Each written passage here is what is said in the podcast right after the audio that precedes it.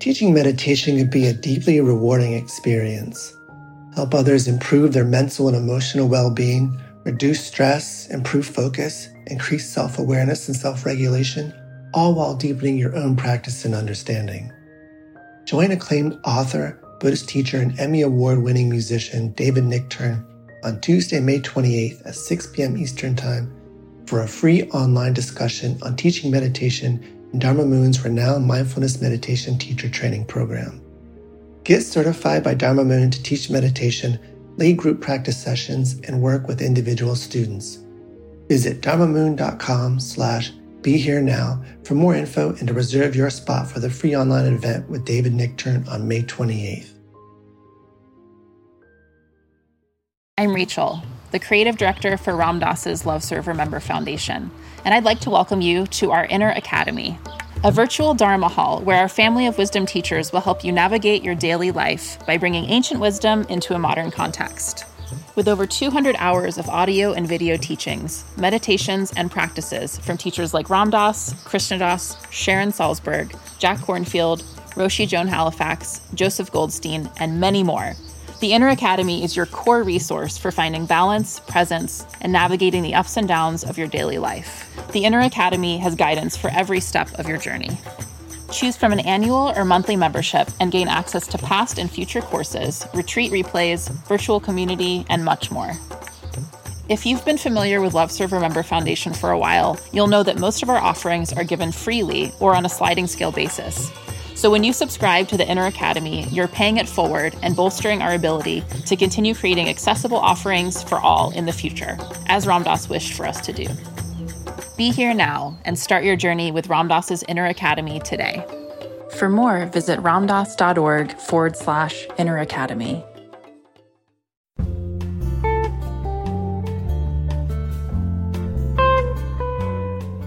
Welcome to Dale Borglum's Healing at the Edge. We are very happy to share with you Dale's profound insight and open heart. Please go to BeHereNowNetwork.com slash Dale to support this podcast.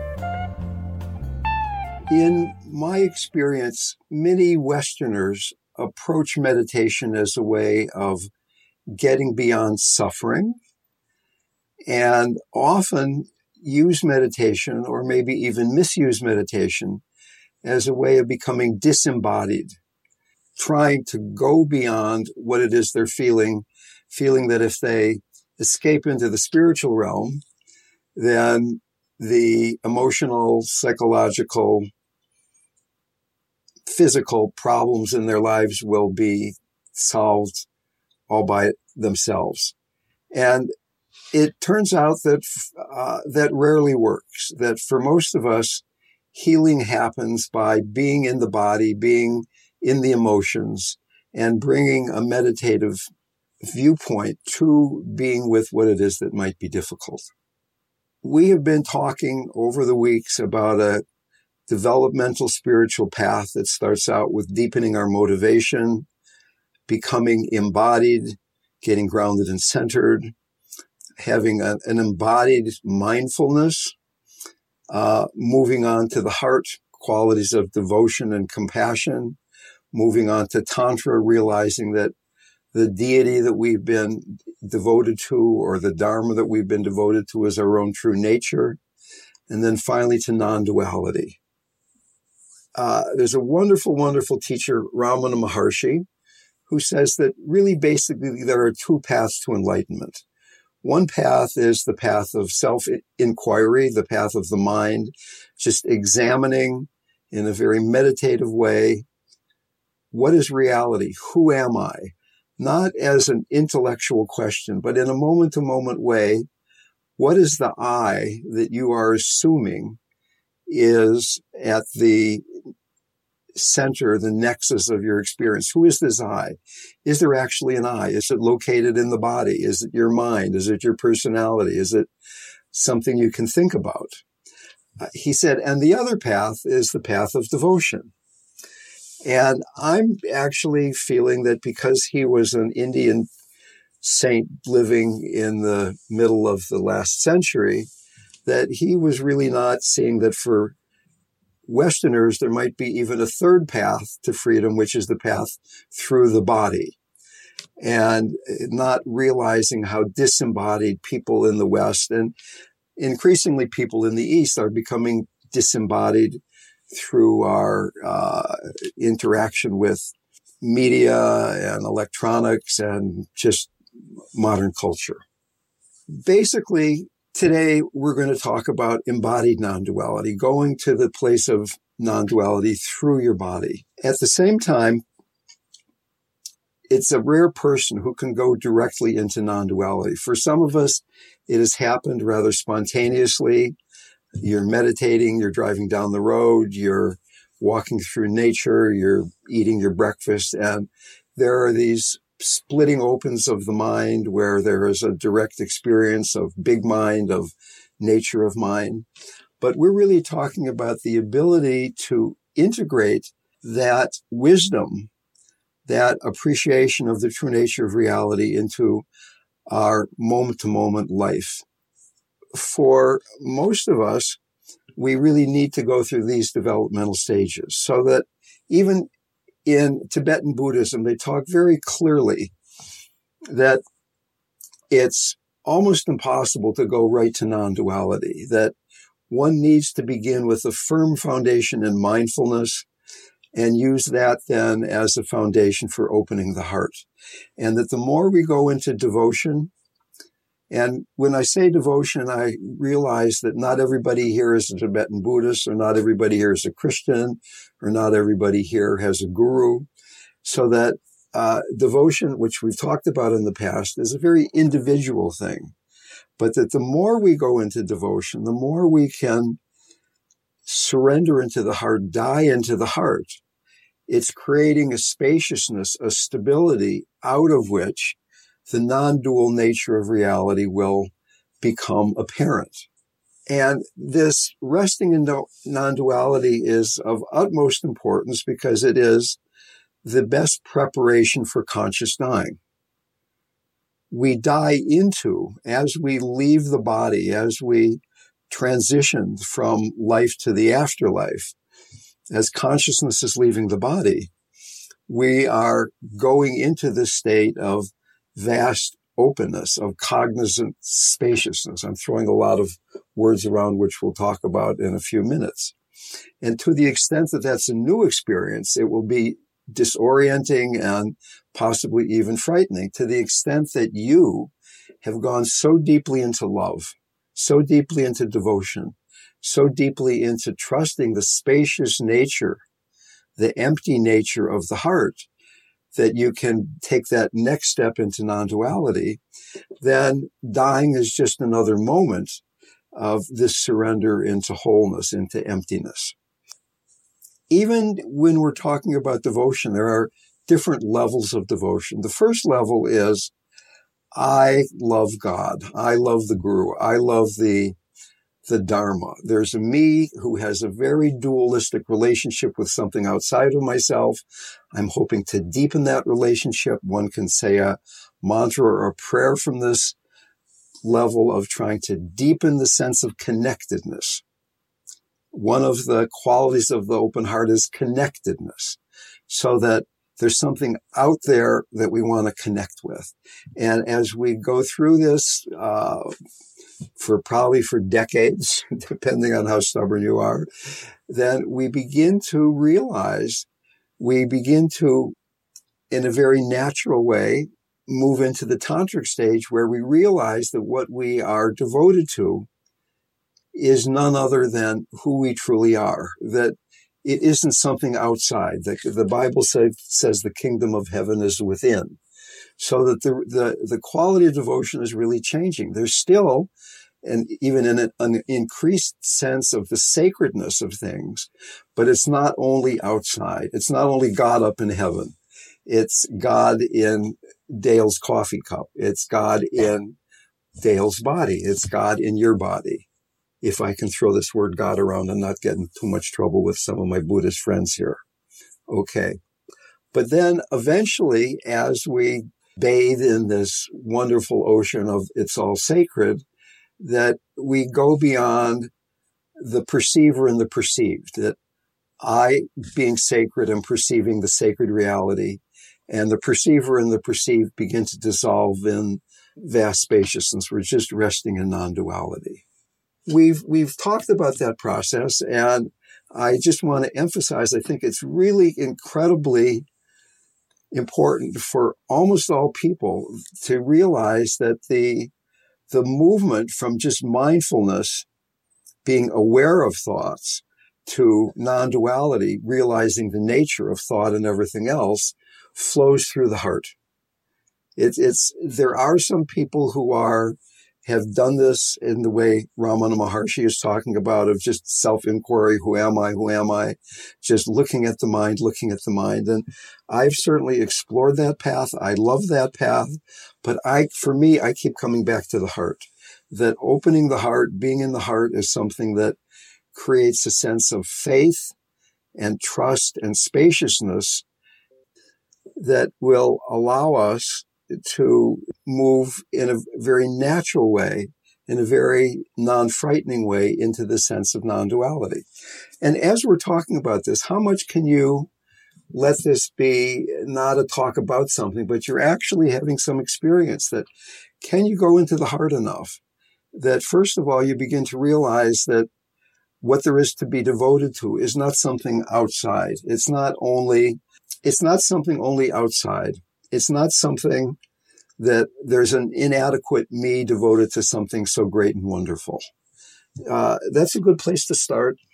In Tibetan Buddhism and in certain parts of Hinduism, certain schools of Hinduism, there is this developmental approach to non duality of being aware of things. I'm aware of my, my perceptions. I'm aware of my experiences. I'm having a, a devotional relationship with what I'm experiencing, a compassionate relationship with what I'm experiencing. And I'm beginning to realize that I am that sacred quality. But then finally, how much can we begin to rest in this place where there is no grasping, which is really a definition of emptiness. When we say things are empty, it's not that it's not there. We're going beyond concept. We're going beyond grasping. So that as you're hearing my words, is it possible to just let them come, land gently, whether you think they're right or wrong or great or, or mediocre? Just the words are coming. There's not you listening. There's not me talking. There's just this experiencing going on. As well, though, a lot of these traditions say that it's very difficult to rest there and that initially it's really useful to intersperse periods of resting in this uh, non-dual spaciousness with more focused practice. And then we begin to merge them, to mingle them. So that just for a minute now, can you go beyond? Can we all go beyond identified with somebody who's listening in your room, front of the computer or the phone, paying attention to somebody else and just be with the the quality of spaciousness that is the nature of the heart how deeply can you go into the heart how deeply can a feeling of spacious heart connected heart begin to permeate your experience you're not feeling you need to get something. You're not feeling there's something out there that isn't available unless you try harder. But that in fact, just by going into the heart, going into the, this quality of spaciousness, this quality of beyond grasping, that all will be revealed, all will be given, all will be received. What we're talking about here is receiving the feminine's blessing in each moment that we are in this earth, we are in a body. And uh, can we receive the blessing? And then can we begin to even deepen that so that it's not something we're taking in, but it's who we are. That it's not, it's not only the sacred out there, but it is our nature. There's no impurity. There may be evil in the world. That's a debate for another time. There may be all kinds of philosophical notions to talk about. But there is a level of consciousness, there is a level of reality in which it is all sacred, when there is nothing that is lacking. It's all here. And from that point, then, can we begin to rest in the gap in the space between? Now, we're not using the body yet. We're just going directly to that place from the heart. Can we just let go of perceiver, perceived? What's there when I'm not talking? When I am talking? What is it that doesn't change? What is it that doesn't change from moment to moment to moment?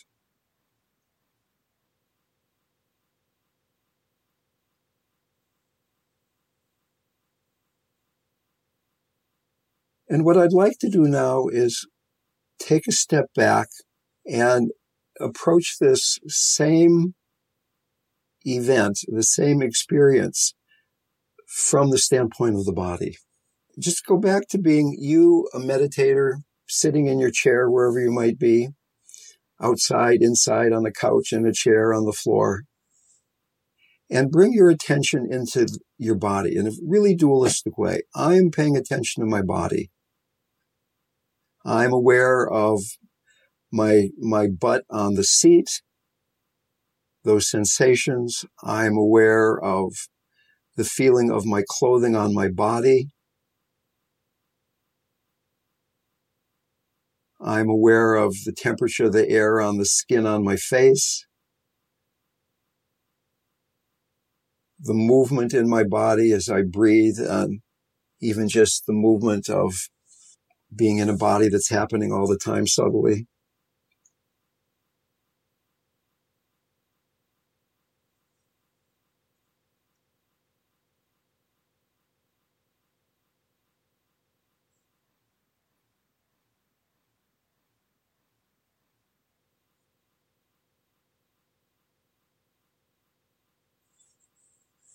And see if you can then begin to become aware of your whole body at once.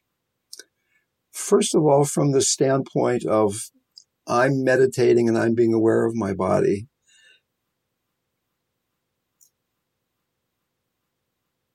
But letting this dissolve then into just being the awareness. Find that space inside of your body where you're feeling awareness itself There's a sense of aliveness, awakeness. It can either be perceived as receiving the sense of emptiness, or from a more uh, devotional sense, it can be perceived as a radiating presence. It's in every cell of your body.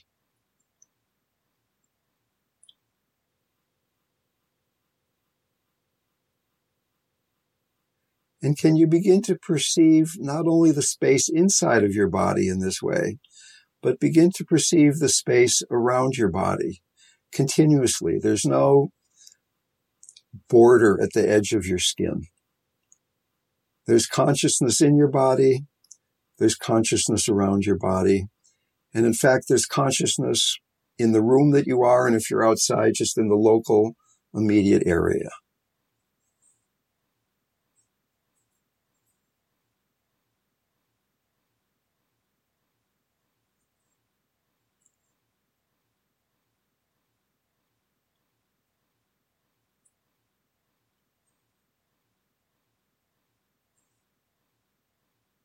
So instead of approaching non duality through the heart or through the mind, it's through the body that there is in every moment this aliveness, this ever changing sense of sensation that is arising that can be perceived as radiant presence or emptiness. But letting go of any sense that I need to do this better there's something I am paying attention to, but just being with the consciousness as it is with sensation in the body.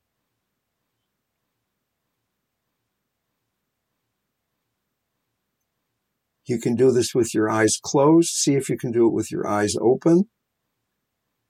There's all that stuff out there. I got an email from a friend saying that the human eye is 548 megapixels, better than any camera you've ever seen.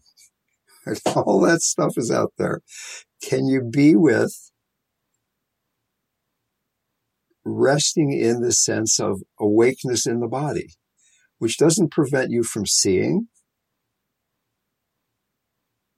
If a thought comes up, the thought is there, you notice it, you come back to resting in the presence in the body. So in some ways, what we're doing is being aware of unconditional love as it's expressed in the body. And as it's expressed in the environment outside of the body. So I find that this is a much more robust and available practice than trying to talk to you and be asking, who am I? Or even uh, having some relationship with the divine. Sometimes when I'm talking to a person, I'm it's like God talking to God, and that feels really lovely.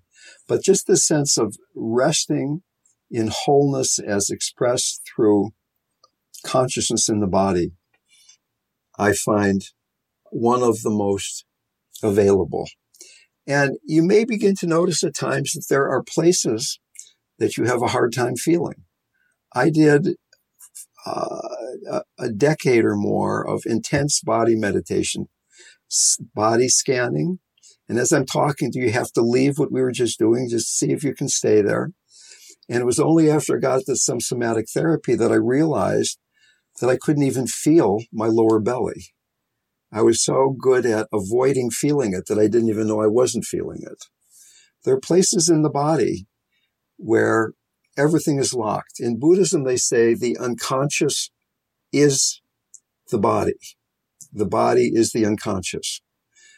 Uh, one of the latest books about post-traumatic stress disorder is called The Body Keeps the Score by Bessel van der Kolk. Everything is in the body so that the body is the microcosm of the earth. The earth is the macrocosm of the body.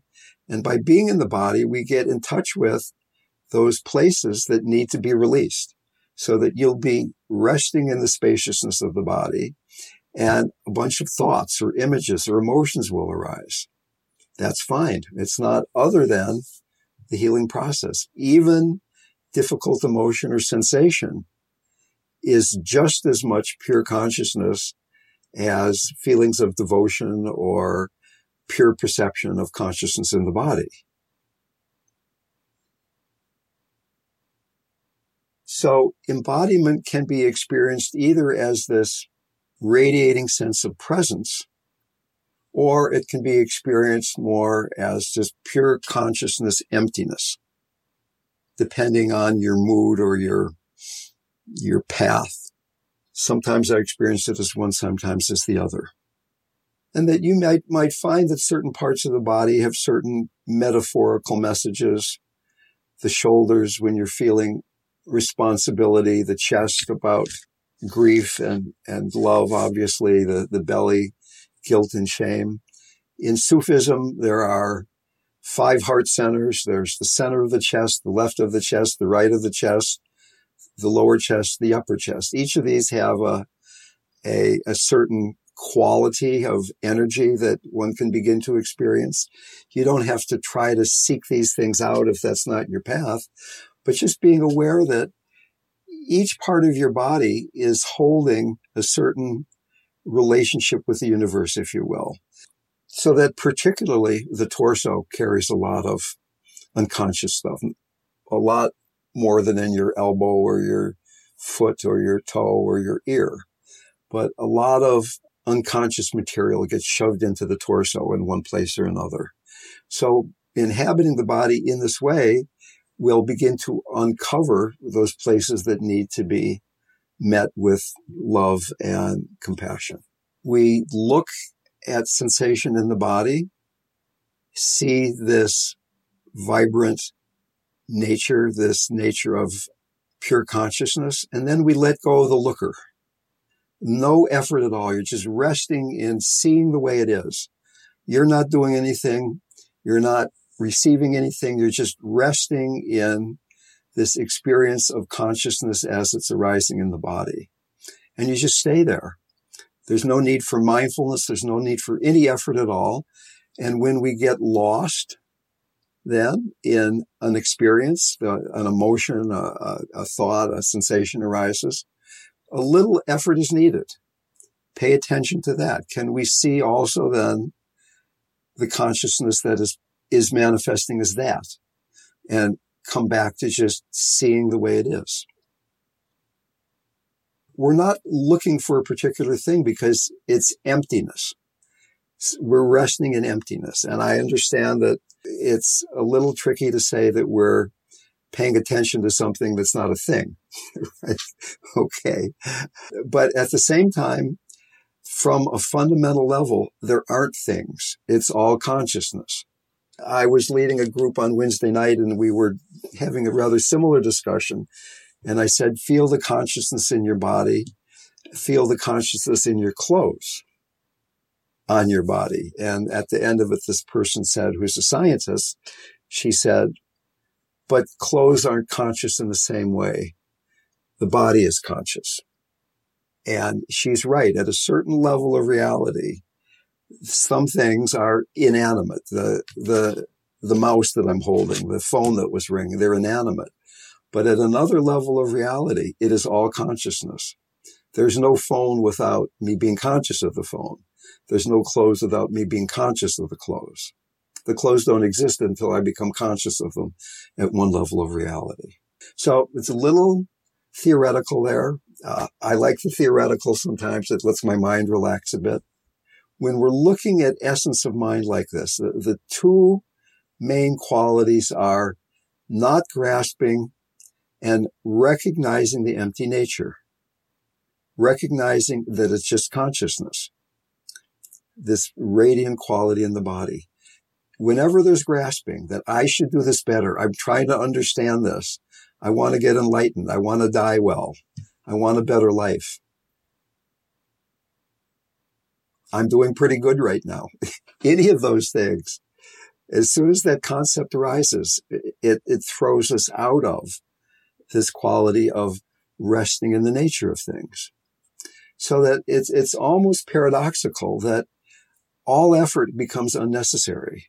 But great effort is needed to get to that point where we really can deeply get that no effort is needed. So let's suppose you're somebody, I, I, got an email from somebody who's in the room here saying that she really, really appreciated the Tonglen practice that we've been talking about and that it really uh, changed her life. So that one can do Tonglen practice in various ways. One can do it in just the way that it was presented. Here's this dualistic practice. I'm doing Tonglen for, as an example, all the people that are uh, losing their homes in fires right now in California.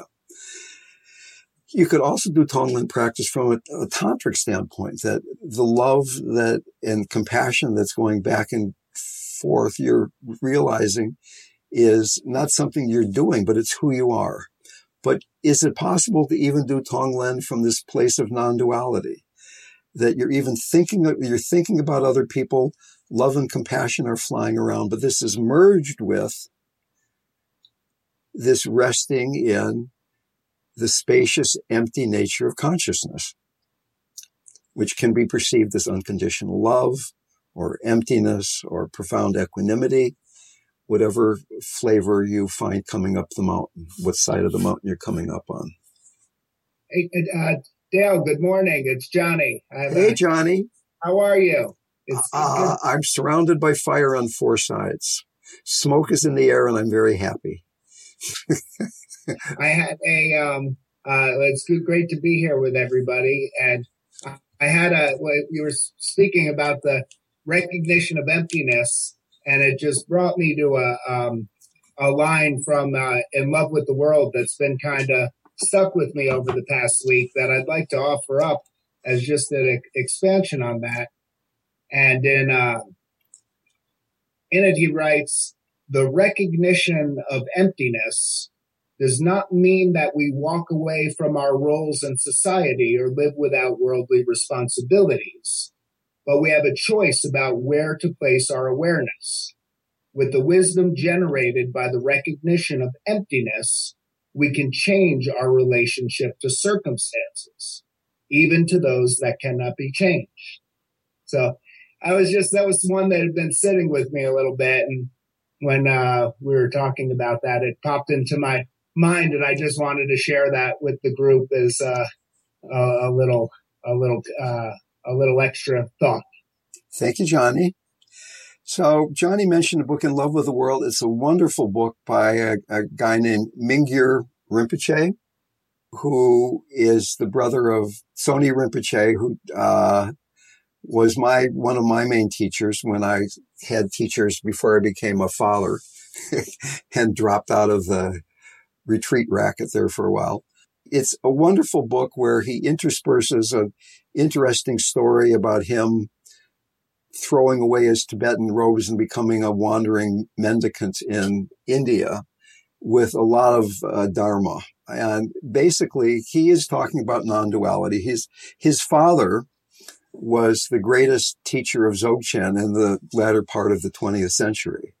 So imagine your father being your guru and all the problems that solves or doesn't solve, depending on how you look at it. Highly recommend that book.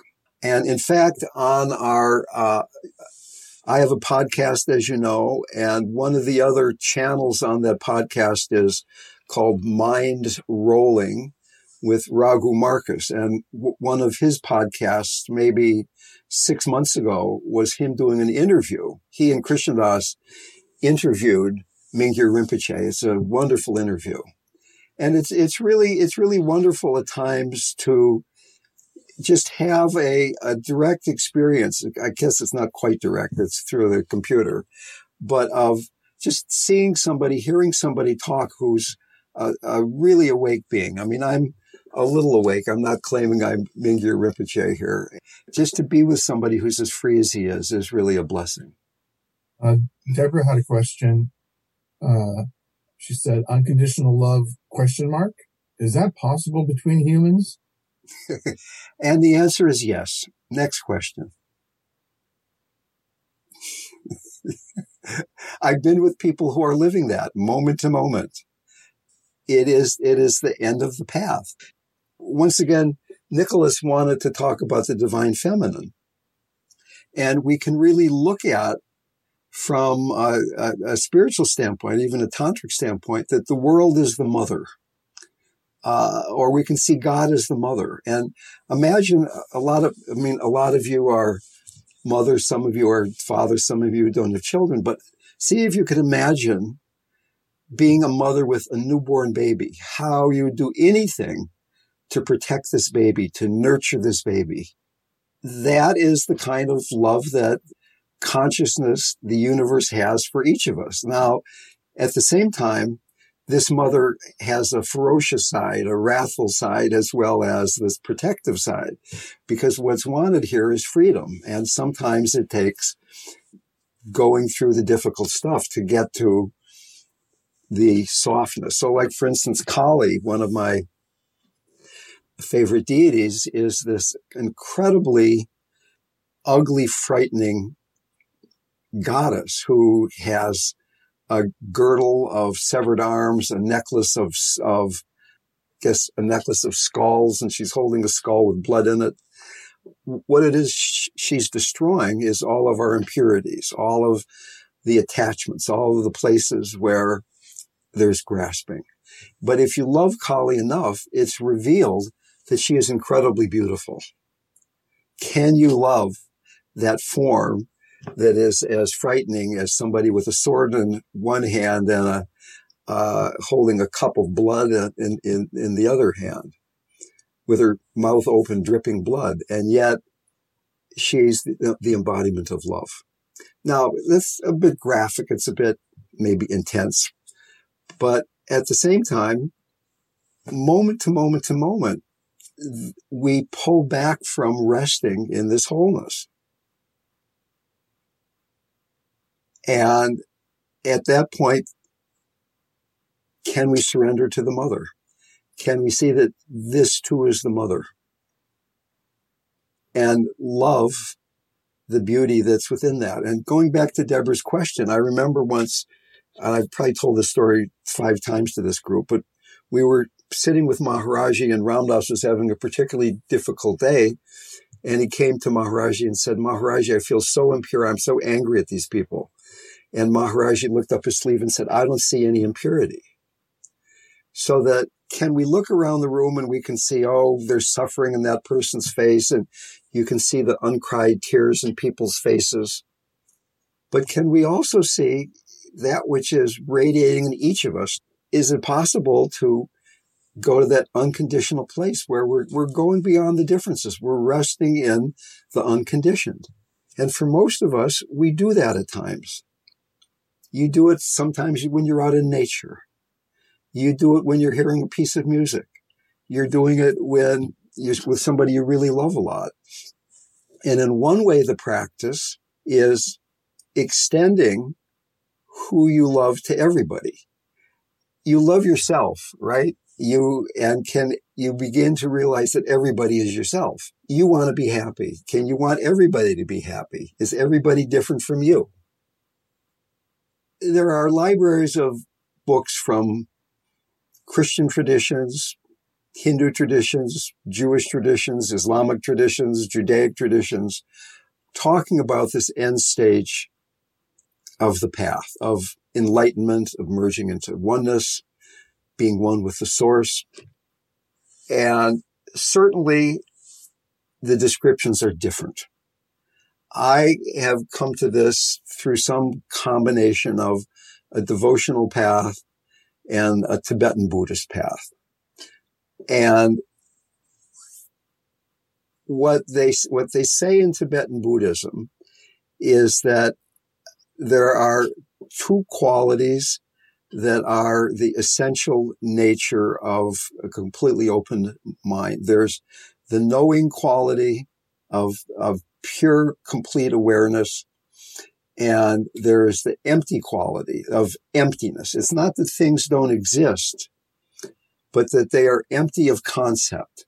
I'm empty of concept. You're empty of concept. As soon as we get caught in concepts, we're thrown out of this state of union. Okay. It doesn't mean you can't think, but you're not lost in concepts. The mind is just thinking. There's not concepts about thinking. Okay. I don't know if that makes sense. On the other hand, you can get to this place by going so deeply into devotion that you merge with the beloved and the beloved can only be everything. And you're resting in this profound sense of spaciousness and non-grasping coming through the path of being love. And it has a different feeling to it. But it's the same, it's the, it's the same. Uh, so I, I, I've been around enlightened Tibetan Buddhists, Zen Buddhists, Hindus, and they have very different presentations. They have very different personalities. Uh, consciousness doesn't care how you get there. Consciousness doesn't care how long it takes or how much it hurts. The point is getting to non-grasping, non-conceptualization, being able to rest in the nature of things. The nature of things can be perceived as love, or it can just be perceived as spaciousness. And when we're using the body, there's this third thing that just being in the body, can that be perceived as love?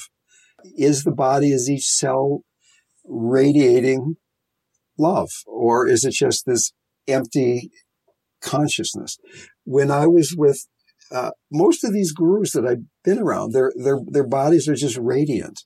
They're just, even like, as an example, Suzuki Roshi, he was the founder of San Francisco Zen Center. He wrote Zen Mind, Beginner's Mind. He, he was a, a teacher of Soto Zen. And in Soto Zen, the only practice is just sitting. There's no koans. There's nothing to understand. It's just being with the nature of things. Yet he was one of the most loving, soft individuals you would ever want to meet. When he laughed, it sounded like a bubbling brook. it sounded like you were being embraced. He would go to the farmer's market in San Francisco to buy vegetables for the Zen Center. And he'd buy the vegetables that were overripe or bruised because he, he said they looked lonesome. he didn't want them to be lonesome, so he bought the bruised vegetables and brought them back to be cooked. He didn't try to find the perfect one. He he he bought he, he he got the damaged ones, and he was not working with his heart at all. He was just sitting looking at a wall for several decades. Uh, there's another question from Dev. Uh, Julianne said, I find it easier to rest in spaciousness in a quieter environment. Is it possible to be in this spaciousness in a crazy city, in a crazy job? Yes, it is. It's certainly, for many people, this is a gradual path where you, you go off and you do some retreats, you, you find some quietness. Many teachers say that, that solitude is an important quality uh, on certain stages of the path. But there are people who have awakened spontaneously in the midst of chaos. The basic path here is the path of non-grasping. And w- when you're not in nature, when you're in an urban environment where there are advertisements and storefronts and automobiles and people dressed in certain ways that are designed to get your attention, it is, it is more challenging to go beyond grasping the more different people we meet with. I mean, like right now, if we think about Black Lives Matter and what's going on in Kenosha and the 17 year old kid who shot three people. And I mean, like living in that kind of environment where obviously it's harder not to grasp than being off in some retreat center somewhere. Like there's a place called New Camaldoli in Big Sur that is a, a Christian retreat that I've been at, and they almost just burned down So even being out there, fire was coming up the hill toward them. For me, who has an intellectual background in science, it was very necessary to quiet down, to learn that I didn't need to believe my mind, to begin to feel in a really embodied way how grasping was creating suffering, particularly by being able to learn that in a more subtle setting so that being alone and being quiet and feeling the grasping of certain mind states was much more accessible than being in the middle of Manhattan where I used to live and just being the people everywhere. You couldn't look anywhere and there weren't people walking on the sidewalk. Just being bombarded by sensation and by energy, much more difficult to see the the grasping of pushing away or, or, or, pulling towards you. And by grasping, it's not only that kind of grasping, but also the pushing away grasping. I think it's really important for most people at some point to do a retreat. It doesn't have to be a formal Buddhist retreat, but at some point, get away from everybody and, and really take some time to allow stuff to rise to the surface and to be with it. I meditated a lot, but only when I really started doing retreats did things begin to kick in in a in a way that that I don't know what to say here, not made sense, but really I could it would it would start being able to be integrated into my my daily life. It wasn't just something I was doing in front of my altar. Okay, somebody else had a question, please. And then we're going to take a break after this question, a five minute break. Yeah, uh, question was uh, I'm new at this. I've heard the concept that one should not idol worship, but people love their gurus. Is this different? okay, that's a great question.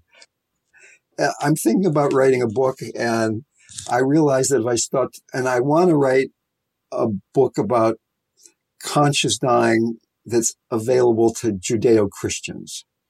And I have a real sense that if I start talking about my guru or Buddha, they're going to think it's idol worship, or at least some some cohort there will, and they'll say this book is who is this guy, right? This is not this is not the true teaching. Idol worship is an interesting concept, and the the point of the deity, whether you're talking about Buddha or Krishna or the Guru or even Jesus, is the following that we go from being fixated on the world, on ourselves, to being fixated on the relative deity, which we, we could call worshiping an idol. There's Hanuman on my altar. There's Shiva on my altar. There's Maharaji on my altar. And at some stage, I was worshiping them as this relative deity. But as, as practice deepens, we get to the stage of absolute deity because we're going beyond fixation on the world to fixation on relative deity, that we're beginning to see that the absolute deity is the nature of the relative deity. And in fact, it's everything. Maharaji and Buddha and everybody in the room and Donald Trump and everybody is, is the absolute deity. Okay. But that's a path. And for some people, this path of being with the relative deity, worshiping something that seems external is a useful, even necessary part of the path.